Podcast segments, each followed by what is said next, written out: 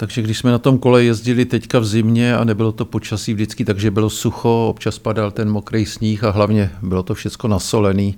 tak to proto kolo je velice nebezpečný, protože ta sůl je velice žravá a ten chrom, který tam na tom kole máme, nám to velice poškodí, pokud to kolo nevezmeme a často ho neumejeme, aby jsme ho té soli zbavili.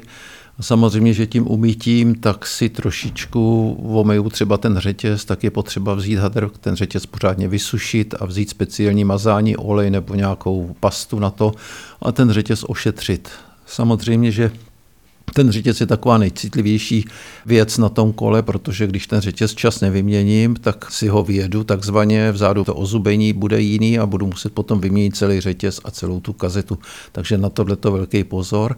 A taky bych si dal veliký pozor v zimě na ty brzdové gumičky nebo na ty destičky, protože tím, že tam je ta sůl a je tam ten píseček, to daleko rychleji působí na to opotřebení a musím si na tohle to dávat velký pozor, hodně to kontrolovat. Na auto je autokosmetika, je nějaká kolokosmetika, když to kolo umíjeme, promažeme ten řetěz, vyčistíme, aby jsme to kolo tak nějak nakonzervovali, aby vydrželo více. Samozřejmě jsou speciální šampony, jako jsou na auta s tím voskem a jsou speciální mazání na kola, tak je potřeba tohleto používat, aby to kolo bylo neustále pěkný, pokud chci, aby to kolo bylo tak hezký, jako když jsem ho koupil.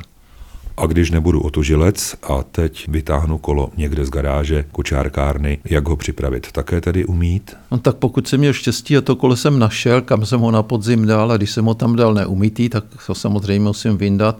a zkontrolovat. Za prvé musím zkontrolovat tlak v pneumatikách, musím zkontrolovat brzdový systém, musím se podívat, jestli nejsou probržděné rávky, musím to kolo vzít, musím si ho začít umývat, nejenom proto, aby bylo pěkně krásný, čistý, ale tím, že ho budu umývat, tak uvidím, jestli třeba někde není prasklina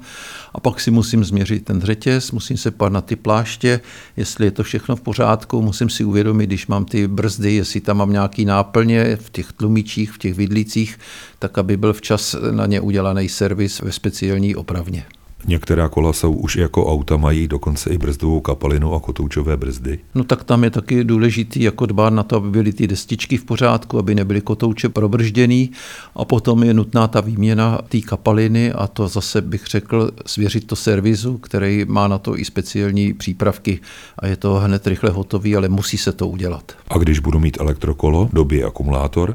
No tak když mám elektrokolo a staral jsem se o ten akumulátor přes tu zimu a není už doba pěti let, kdy se snižuje ta kapacita, tak by to mělo být všechno v naprostém pořádku, když tu baterii dobiju a, a budu na tom zase najíždět ty kilometry, které jsem předtím v pohodě najížděl a opět hlídat brzdy a řetěz. To je základní, zejména u těch elektrokol, protože tam ten tah na ten řetěz je podstatně větší, než vyvinu já se svýma nohama. To ne, že se ten řetěz ztratí, opotřebuje, on se trošičku jako vytáhne, naběhne jiný rádius na ty zadní zuby a potom mi to dělá problémy při tom řazení a to je ta oprava potom velice drahá, takže prostě měrku změřit a je to potom na prostým pořádku.